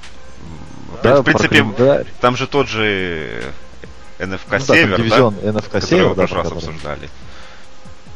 Ну и еще у нас Балтимор вторыми, да, закончил прошлый сезон. Это значит, что они встречаются со вторыми командами из этой конференции. Это значит... и плюс еще играем мы с югом из конференции AFC. Это значит Titans, Colts, Texans. Да, очень интересно. Да, интересное противостояние. Некоторые, да, учитывая там еще Vikings. Плюс вторыми закончил. Почему вторыми, я только не очень понимаю. Все, да, все правильно. Первые были Канзас, вторые Рейдерс. Но очень много интересных игр, да, и Джексонвиль, и... Ну вот и вот, учитывая такой календарь, честно говоря, я не знаю тоже, как прогнозировать Балтимор. Ну, давай, да, скажем так, либо 8-8, как в прошлом году, либо какие-то положительные. Но отрицательного баланса вряд ли будет в Балтиморе в этом году. Если с линией, да, если будет если все плохо линия, нападение. Да, только не провалится совсем окончательно, не знаю. Джон Харбота должен какие-то, естественно, иметь запасные ходы на этот счет. Но вот единственное, что меня смущает, это линия нападения. Потому что Флако, все мы знаем, ну, да, его, он как ганслингер играет, если он не может играть меньше там 2 секунд бросок. Ну это просто, это не Флако тогда будет. Да, да, все-таки у него стиль, да, как раз таки противоположный Тому Брэди. Да, поэтому так, вот, пример, единственное, что может помешать, это линия. Поэтому я не был бы здесь сильно позитивно настроен. Да, вот от 8-8 и плюс, если действительно попрет. Да, ну давай скажем, Wildcard. Wildcard будет сложно. Сложно. Борьба за Wildcard, да, она будет, но вот это будет действительно сложная борьба. Хорошо, ну и переходим к последней команде. Да, тут сейчас я могу пойти пить чай, Василий вам все расскажет. Я не знаю, я очень старался, видишь, с Балтимором. Я надеюсь, как никто не упрекнет меня как-то, например, с Гринбеем, что мы их не любим. Все по полочкам, хотя в Гринбей, мне кажется, я там был абсолютно тоже объективен, старался быть. Да, ну, вот вы понимаете, вы, как говорят обычно, мы выскажем свое мнение, а доверять ему или нет, это уже ваше дело. Да. Ну, почему? Вы можете высказывать свое, да, поспорить, почему бы и нет, как свое, не обменяться какими-то фактами. Всегда, конечно же, нам интересно. Ну и Питтсбург Стиллерс, их межсезонье, да, началось с переподписания Дэвида Джонсона, тайтенда, блокирующего такого, да. Как сказать, я когда-то играл еще фулбэком в Стиллерс, и суперквотербэка Лэндри Джонса, такого стабильного баночника. Но это вот, знаешь, я его вижу, Брюса Градковский, с ним попрощались, с Брюси, и вот это вот на его место Лэндри Джонс, такой вот стабильный бэкап, который может там на пару игр, некоторые даже выиграть и выходить. Ну а как ты думаешь вообще, это когда это... наверное, не так сформирую. Когда пора задумываться начать? Ведь Бен уже перед этим сезоном... задумались, но я считаю, что в принципе, как бы вот, на драфте, возможно, я говорю, абсолютно не стартовый, да, сейчас квотербэк был выбран, но как бы у него есть какие-то, да, есть шанс через пару лет. Почему нет? Но об этом, да, поговорим во время драфта. Я считаю, что отчасти задумались. Пока у Питтсбурга, да, еще нет такого, то есть они, не готова команда сливать сезон просто, да, слишком много сейчас игроков, которые заряжены, находящиеся на пике, да, своих талантов, своей карьеры, для того, чтобы сливать сезон там под какого-то квотербека, который, опять-таки, да, с первого сезона вряд ли даст результат. Тот же самый Бен Ротлисбергер, не помню, и вот Рассел Уилсон побил его рекорд или нет, но являлся, во всяком случае, точно, да, самым молодым квотербеком, выигравшим Супербол. Это сделал на свой второй сезон в лиге и был самым молодым по возрасту квотербеком. Так, ну и, наверное, скажем, что да, два важнейших подписания, в принципе, сделали за это межсезонье. Беллу ведь дали контракт уже? Я опять что-то путаю. Белл не подписал. Пока что нет. У него же не контракт. Франчайз, понятно. Он франчайз еще не подписал. Как не франчайза, не контракта пока нет, да? Пока еще нет. Франчайза, не контракта. Настолько Антонио Браун при деньгах пока что ходит. Я писал как-то, и помню, какую-то заметку, да, про Левиона Белла, и думал, что он ждет контракта от Девонте Фримена, которому тоже... И они друг друга ждут контракты, чтобы уже со своими контрактами... Как было, да, с Демариусом Томасом и кем-то, да, несколько лет назад тоже там было вот это. Договаривались клубы за спинами, договаривались о том, чтобы, да, как-то там с деньгами... Ну, посмотрим все это. Я не думаю, что, да, Левион Белл с Питтсбург Стиллерс хотелось бы, чтобы нашли общий язык. Вот. Посмотрим. Ну, естественно, на стоит отметить, дали Джеймса Харрисона, который... Джеймс Харрисон... Даже не знаю, как что говорить об этом человеке уже. Это профессионал сверх этого слова, и то, как он играет свои годы, и то, как он отдается игре, и то, как он влияет на всю молодежь в команде, да и не только на молодежь, тут уже об этом можно книги писать. Поэтому великолепно, что он остался. Просто я вот очень рад. Как это сказать, они на самом деле с тренером, да, с человеком, который его тренирует, да, он был бэкапом, когда пришел. Тренера Портера. Вот он, когда пришел в лигу, был бэкапом, теперь один, он его тренирует, да, уж сколько лет он играет. Вот вообще, по поводу, да, Джеймса Харрисона, он в прошлом сезоне, да, среди команд, которые играют в защите 3-4, в топ-3 пас-рашеров входил с правой стороны. Лучше него играли только Халил Мак и Леонард Флойд, оказывали давление на квотербеков. А человеку уже 39, по-моему, лет. Так вот, что вот на третьем месте, опять-таки, по версии Pro Football Focus. Да, ну и довольно глубоко вот по этой версии был Лоуренс Тиммонс. Довольно низкие оценки мы ставили про Football Focus. И как ты думаешь, серьезная потеря для Питтсбурга, его уход? Думаю, как до драфта сказать, был, да, думаю, да, после драфта уже нет. Ну, как можно сравнивать, как бы, все-таки Лоуренс Тиммонс это middle linebacker. Причем здесь, ну вот может играть причем, и там. Вот может играть. Но его брали не для этого, да, скажем так. Я думаю, там больше Винс Уильямс подрос, да, плюс еще у меня большие надежды, ну, это я, да, отчасти уже говорю, на Тайлера Матакевича, на рыжего такого мелкого у нас там, да, лайнбекера, который в последний год в колледже брал награду лучшему инсайд-лайнбекеру лиги, да, среди студентов, но там у него, как сказать, антропометрия у него, но он невысокий, вот, такой Крис Борланд, Стиллерс, если кто-то помнит такого лайнбекера. Ну а Лоуренс Тиммонс, я думаю, просто не готовы были. Нет, было столько денег, да, чтобы Лоуренс Тиммонсу, все-таки он уже 10 сезонов отыграл, да, платить ему, так сказать, команда сейчас находится не в том положении, чтобы ветеранов своих удовлетворять, вот таких вот, в принципе, которым есть замена. Но, конечно, Винс Уильямс все-таки уступает, да, в классе. Посмотрим, что будет в этом сезоне. Райан Шазье определенно флагман корпуса лайнбекеров, несмотря на Джеймса Харрисона сейчас. Вот. Ну и потеряли еще, да, если уж мы говорим о потерях, Джерриса Джонса, совершенно, да, так сказать, провалившегося баста именно, ну, для Питтсбург Стиллерс, то, как он был выбран в первом раунде 4 года назад, ушел он в Аризону. И Марк Швитон, человек, который тоже подавал большие надежды, но травмы его погубили.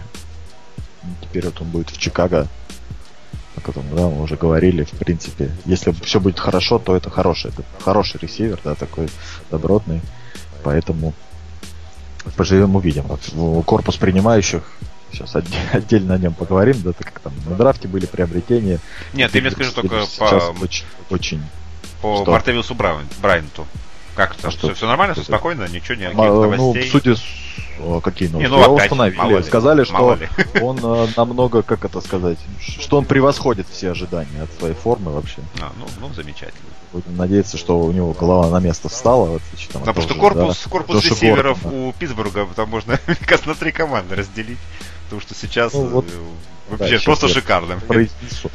Да, кто эти люди, поэтому потеря Марка Суитона, ну, мне кажется, ну и, конечно же, да, еще Дианджело Уильямс, человек, которого скоро, мне кажется, можно будет в другом виде спорта наблюдать.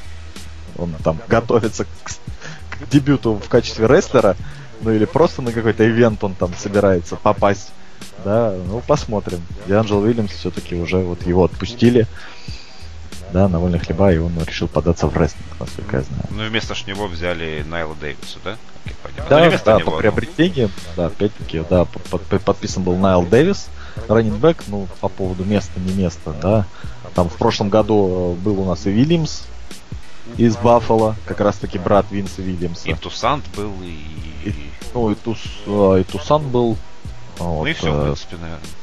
Я помню, трое точно бегало за Питтсбург. Нет, Тусан, да, Тусан и сейчас есть. Ну да. Я имею в виду, да, то, что да. У нас очень много таких вот, да, как сказать, после Белла. Жизнь после Белла, да, там пытаются найти.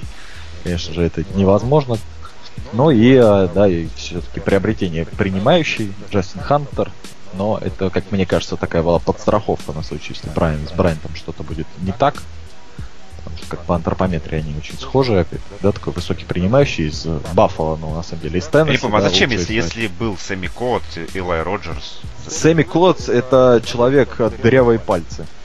Скажем так, Илай Роджерс, ну как можно сравнивать игрока ростом 2 метра и игрока ростом 1,70 м? Илай Роджерс — это слот максимум, ну или замена Антонио Брауна. А вертикальный ресивер высокий такой, вот, да, прыгучий, это Джастин Хантер. Сэмми Коттс, я говорю еще раз. Хейвард Бэй же у них. Проблема. Хейвард Бэй — это вот это игрок спецкоманд. Все. Вопросов вот, нет. Я тебя так отвечу. Есть еще Коби Хэмилтон, но он тоже, он в принципе, да, 83-й номер он там в прошлом году ловил, да, и делал прием. Но опять-таки это, да, немного все не дело. Джастин Хантер, я говорю, высокий, в принципе, быстрый принимающий. Но посмотрим, доживет ли он до сезона в составе Питтсбурга, потому как людей очень много, да, таланта очень много там принимающих. Явно аж почистят списочек. Да, скорее всего, да. Ну и Тайсона Луалу, вот это вот, мне кажется, ну еще Коти Сансабо, да, корнербэк, но вот Тайсона Луалу мне, да, больше всего нравится, потому как стало понятно, что Тьюит и Хейвард не могут весь сезон играть, да, по три дауна каждый раз, грубо говоря, им нужно какой-то сменщик на некоторые хотя бы, поэтому вот Тайсона Луалу очень симпатичное приобретение из Джексонвилля, бывший, то что он выбор в первом раунде. Да, да. Ну, все-таки в последние, наверное, года два он сдал немного по продуктивности именно пас-раша, но, может быть, и не так его и рассчитывали. Ну, все-таки в Питтсбурге, да, в схеме 3-4. Да, там, может, спокойно играть. Работают, да, против выноса, там есть кому заниматься блицами. Ну и Коти Сансабо в секондаре, про который бы тоже немного поговорил, которая выглядит, ну, как бы это сказать, по потенциалу очень интересно, а вот может, да, сыграть и злую шутку, грубо говоря. Вот набор сейчас тех людей, которые играют в секондаре у Питтсбург Стиллерс именно на позиции корнербэков. Ну я помню, что в Теннесси он в позапрошлом году, вот я отчетливо помню, проваливался так несколько раз, что там за голову хватались. Да, ну, в Нью-Йорке он играл в прошлом году, поэтому в Giants, там он, по-моему, честно, сейчас так и не скажу. Да, играл, но я его там не помню, честно. Я помню вот по... Ну, в 10 играх. 10 играх, 15 теклов. Вот. 12 соло. Вот так вот, в принципе. Да, но он, видимо, был там никелем, наверное, даже скорее всего. Или не никелем, а даймондом, четвертым корнербэком, который выходил изредка. Вот, ну давай перейдем к драфту. Да. Какую оценку ты поставишь? Или опять общую поставим? Не, ну в принципе, учитывая... Единственное, что меня смущает, да, это отсутствие как бы тендера и контракта с Беллом. Отлично, что они подписали Брауна и с ним разобрались уже, хоть одна ноша вот эта с плеч упала. Ну и так, в принципе, по уходам особых каких-то таких, кроме Тиммонса, наверное, возмущений у меня нет. Так и вроде постарались некоторые дыры закрыть, поэтому четверку я без проблем за именно свободных агентов поставлю. Вот. Ну тогда перейдем к драфту. К драфту Питтсбург Стиллерс. И здесь под первым номером, под общим 30-м пиком, да, в команду пришел никто иной, как Уотт. Не Джей Джей, а его младший брат Ти Джей Уотт. И вот. И вот им играть в этом году друг против друга. И вот, да, я как я написал, сразу, что будет у нас вот такое вот Рождество. Оба брата встретятся на поле. Будем надеяться, да, что здоровые встретятся как раз таки на Рождество. Хьюстон со Стиллерс и будут вот противостоять, да, два брата заочно, конечно, это как оба. Один defensive end, да, другой edge-rusher, такой offensive line, outside linebacker. Будут друг другу вот противостоять. Ну, в принципе, мы с тобой много разговаривали, да, наверное, перед драфтом, и сходились к тому, что кого-то в лайнбекере должны брать.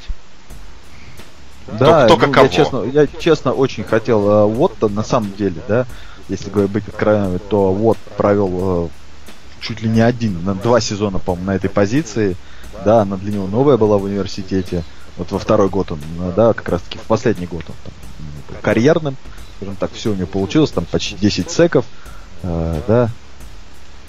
Ему есть еще чему учиться, но почему я хотел, да, как болельщик Питтсбург Стиллерс, в команду Ти Джей Уотта грубо говоря, за фамилию.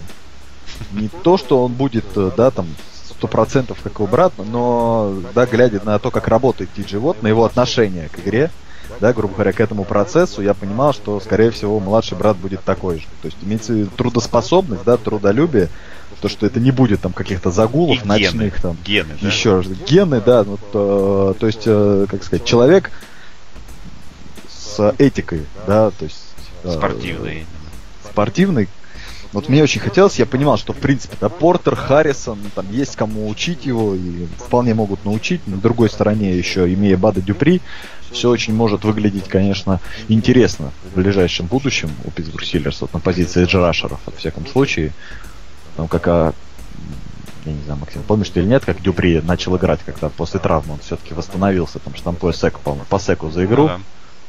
Вот, поэтому очень, очень все может быть любопытно для Стиллерс. Вот, на этой позиции, да, конечно же, такой вот на четверочку выбор, возможно, были более готовые на этой позиции игроки, да, там по 30 номеру, но Ти Джей Уотт, мне так мечта идиота сбылась. Был выбран, и посмотрим теперь, надеюсь, из университета Висконсин, да, надеюсь, будет теперь наводить страх и ужас так же, как старший брат. Да, посмотрим, это будет очень интересно, и вот эта очная дуэль, это вообще будет, ну, заочная, в принципе, заочная-очная дуэль под Рождество, это, конечно, будет вообще да, вишенка на торте. Да, забыли мы сказать, вспомнил я, что недавно Питтсбург избавился по системе Балтимора, но раньше он это сделал, чем Балтимор с Питтой, избавились они от Ладариуса Грина. Да, от, да, кстати, поэтому не уточнили, но в принципе, наверное, сейчас тайтенды, там не знаю, тайтенды... Нет, ну тайтенды в Питтсбурге, да, это вопрос. Вот эта вот позиция под вопросом, но после, она не настолько... Миллера, да, провисла она, на самом деле. Но не да, столько важно. Корпус принимающих постарается... Ну, как тебе сказать?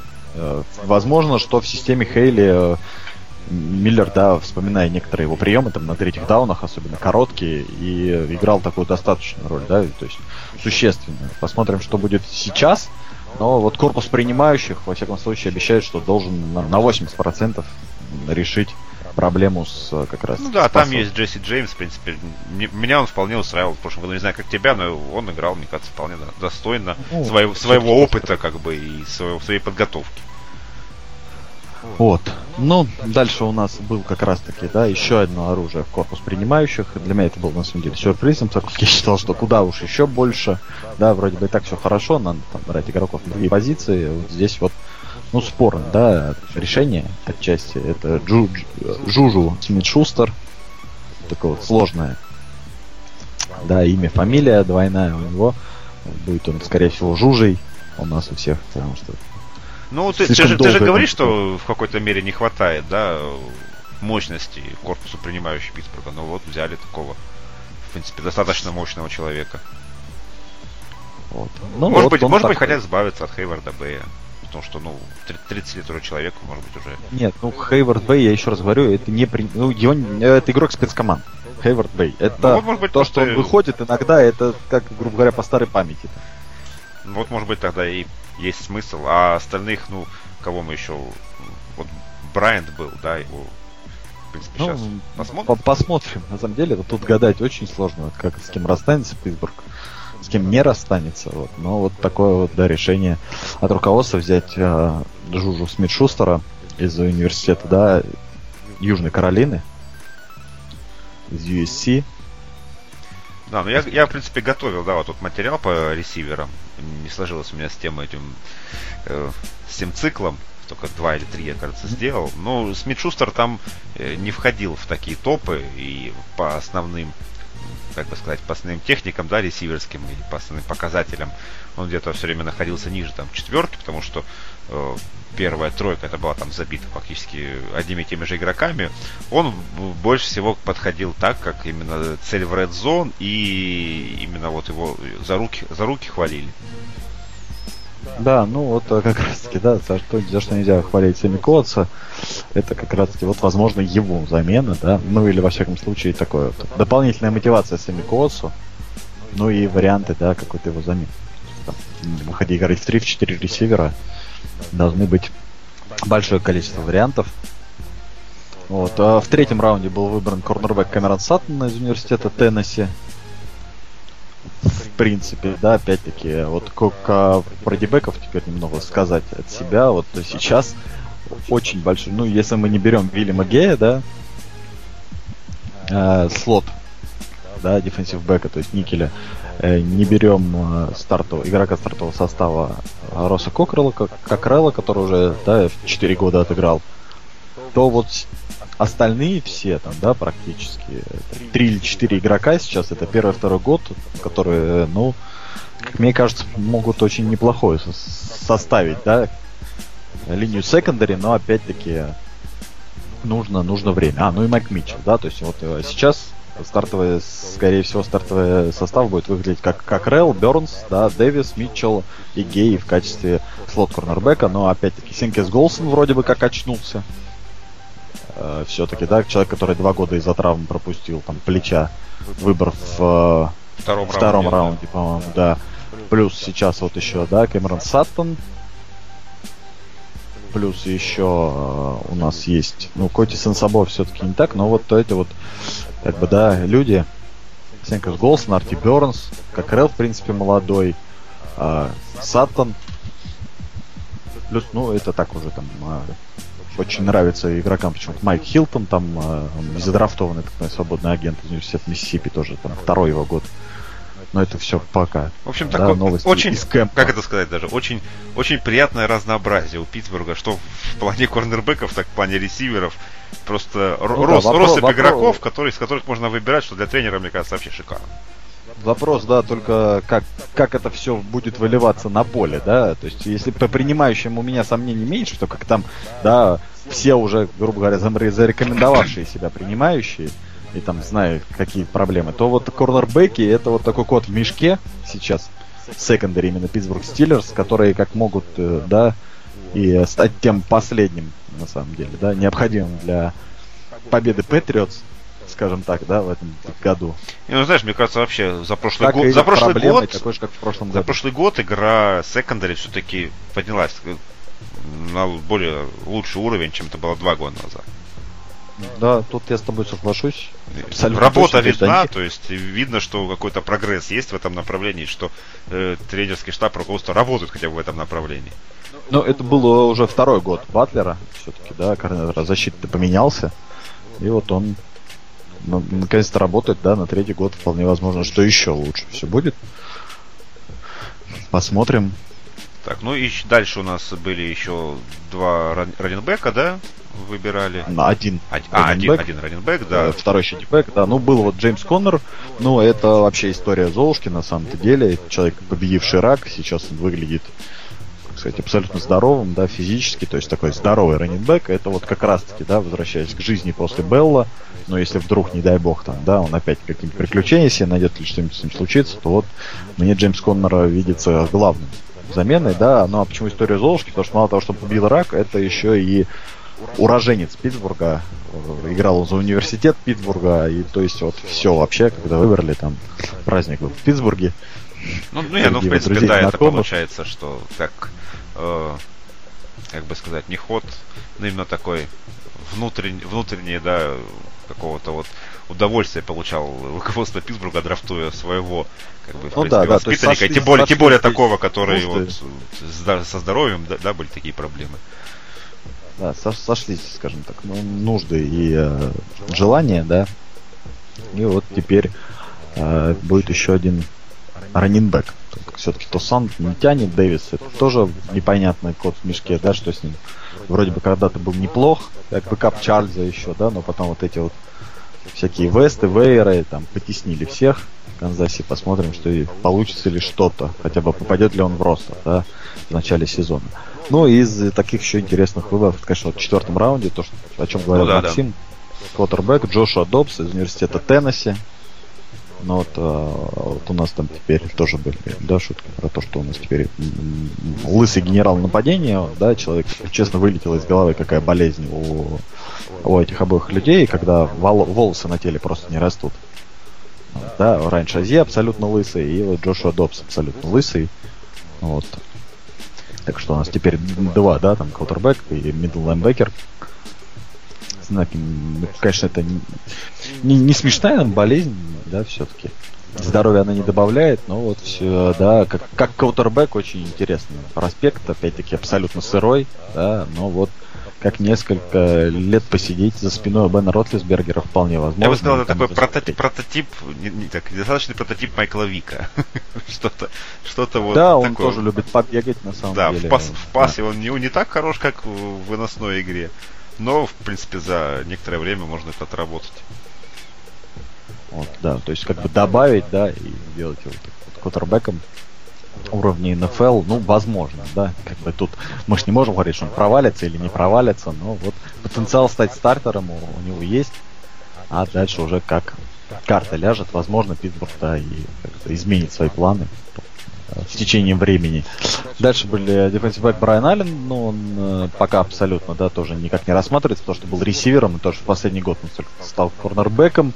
Редкую позицию, да, в 6-м раунде пополнили Колин Холбой, взяли лонгснэпера и тут же попрощались с Грегом Уорреном, которому 36 в этом сезоне исполнилось. Вот, то есть нового взяли, да, лонгснэпера и офенсив-лайнбекера Киона Адамса. Уж извините, что всех я перечислил, ну вот, да, так вот получилось. Так, ну и в принципе, я думаю, оценка у нас не сильно поменяется и за драфтом. Еще можно даже накинуть половинку. Где-то 4-4,5 за межсезонье Питтсбург спокойно. Да, ну вот проблема с Тайтендом осталась. Единственная, которую никак не решили и не решали, мне кажется. Да, и особенно, я думаю, не заморачивались, наверное, по этому поводу даже. Посмотрим. Мне, в принципе, Джесси Джеймс тоже нравится, да, но вот... Не, ну понятно, что после хита Миллера, конечно, это то же самое, что сейчас, не знаю, в Далласе вместо Уитона пытаться найти кого-то, вот кто может заменить его. Ну нет, это такие имена, это он в Атланте после Тони Гонсалеса, ну кто вспомнит вообще тайтенда в Атланте? Да никто уже не вспомнит. Поэтому это сложно, когда такие звезды уходят, и сложно их заменить, найти даже в ближайшее время. Так что, я думаю, не особо парились, знают они, на что способен Бен, знают они, что у них есть Белл, что у них есть Браун, и что у них есть очень достойный фронт-север. Босвелл, да, Киллер Бис, как называют всю эту бригаду нападения в Питтсбурге. Ну вот они, да, как мне видится, все-таки лидерами дивизиона, да. В прошлом году будут они защищать свой титул Короли Севера. Опять-таки очень много интересных игр нас ожидает, да, с теми же Патриотами. Но, как сказал вообще вот, да, Майк Томлин, что в этом году они намерены, как сказать, выиграть конференцию. А? Не, ну я просто смотрю на их последние 3 года, да, это проигрыш в Алкарде, проигрыш в дивизионе, проигрыш в конференции. Теперь как бы уже пора и в Супербол выходить, и там уже... Да, ну вот, да, планы руководства такие, что надо выиграть конференцию, в том плане, что, да, по итогам регулярного сезона, для того, чтобы, если уж и встречаться с Патриотс, то встречаться на Хайнсфилде. Да, да, ну, дом, да, себя их встречать или что-то хотя бы домашнего поля лишь. Это план любой команды должен быть, которая хочет попасть в Супербол. Вместо Патриотс, да, просто выиграть конференцию. Да, ну на самом-то деле в прошлом году неплохо играли на Хэнсфилде в регулярном сезоне. Так достаточно там. Причем играл-то Лэндри Джонс против Патриотов. Ну и держался достойно. Вот. Ну вот. В июне, конечно, уже Патриоты не оставили вообще и следа, но играли на Жилет Стадиум, там все у Патриотов получалось по ходу прошлого сезона. Но в этом году мы же тоже, да, увидим с Патриотс игру. Ну, я же сказал, да. Ну, а опять на Хансфилд будут играть дома. То есть дома будут встречать, на самом деле, главных своих таких вот. Самые опасные команды Питтсбург будет встречать дома. Это Патриотов, это Пейкерс, это Вайкинс. И там, если можно сказать, Тайтанс. Со всеми будут игры дома. Ну вот именно, ну, поэтому, наверное, и, ну, не именно поэтому, но и плюс к этому, да, то, что Питтсбург будет, естественно, главным претендентом на первое место в дивизионе и поборется за конференцию, я думаю.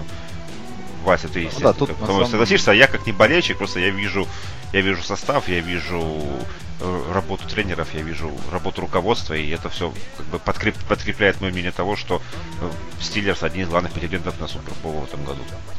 Да, но если брать опять-таки, да, вот расписание, то тут вот главное до боевика дожить, потому как до боевика всего лишь 3 домашние игры, а после боевика на 9-й неделе всего лишь 3 выездные будет у Питтсбурга. Вот, поэтому, если к боевику подойдут, они учитывая погоду в Питтсбурге, это не особенно понятно, почему зимой надо играть постоянно в Питтсбурге. Да, почему бы и нет. Главное, чтобы, знаешь, это как какой-то из игроков Гринбей Пекерс я читал, или ты даже тренеров, он говорил, да какая разница, мы-то там тренируемся и живем, да, вот. В Гринбее, да, мы к этой погоде привыкли. Пусть приезжают к нам и мучаются с этой погодой. Мы-то здесь круглый год, грубо говоря, живем, тренируемся, мы уже умеем играть в мороз. Там даже тот же Бен Роттесбергер, да, все такие. А остальные это уже проблемы. Да, там какого-нибудь Майами или кто-нибудь, если еще приезжает. То... Да, так что вот так вот разобрали мы АФК Север. Интересный дивизион также будет в этом году. Может быть, не такая стычка будет, как в национальной футбольной конференции, именно в Севере. Но 2 команды, я думаю, поборются здесь.